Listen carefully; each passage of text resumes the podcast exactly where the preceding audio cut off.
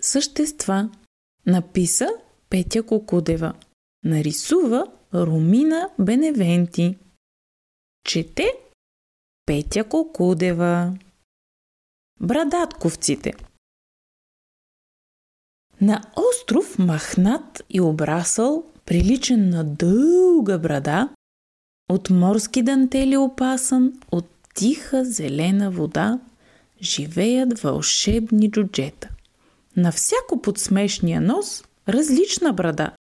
От спагети, от копър, от лук, магданос.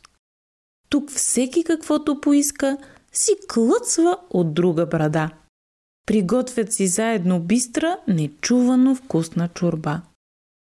Дори не им хрумва изглежда да мерят и да се скъпят.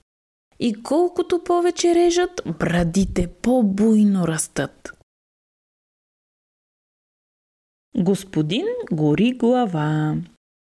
Вечно мисли и разсъждава господин гори глава. И така се сгорещява, че просветва от това. През ушите му излиза топла пара на кълба, а в градчетата наблизо е безкрайна веселба. Всички топлят се без печки и да щъкаш необуд, да си беден не е пречка. Няма зими, няма студ. А на мръкване дори мислите му се нагряват, тъй, че пръскът се изкри и небето озаряват. Тази книжка се казва Питанки. Написа Петя Кокудева, нарисува Ромина Беневенти. Чете Петя Кокудева. С какво играят мечките?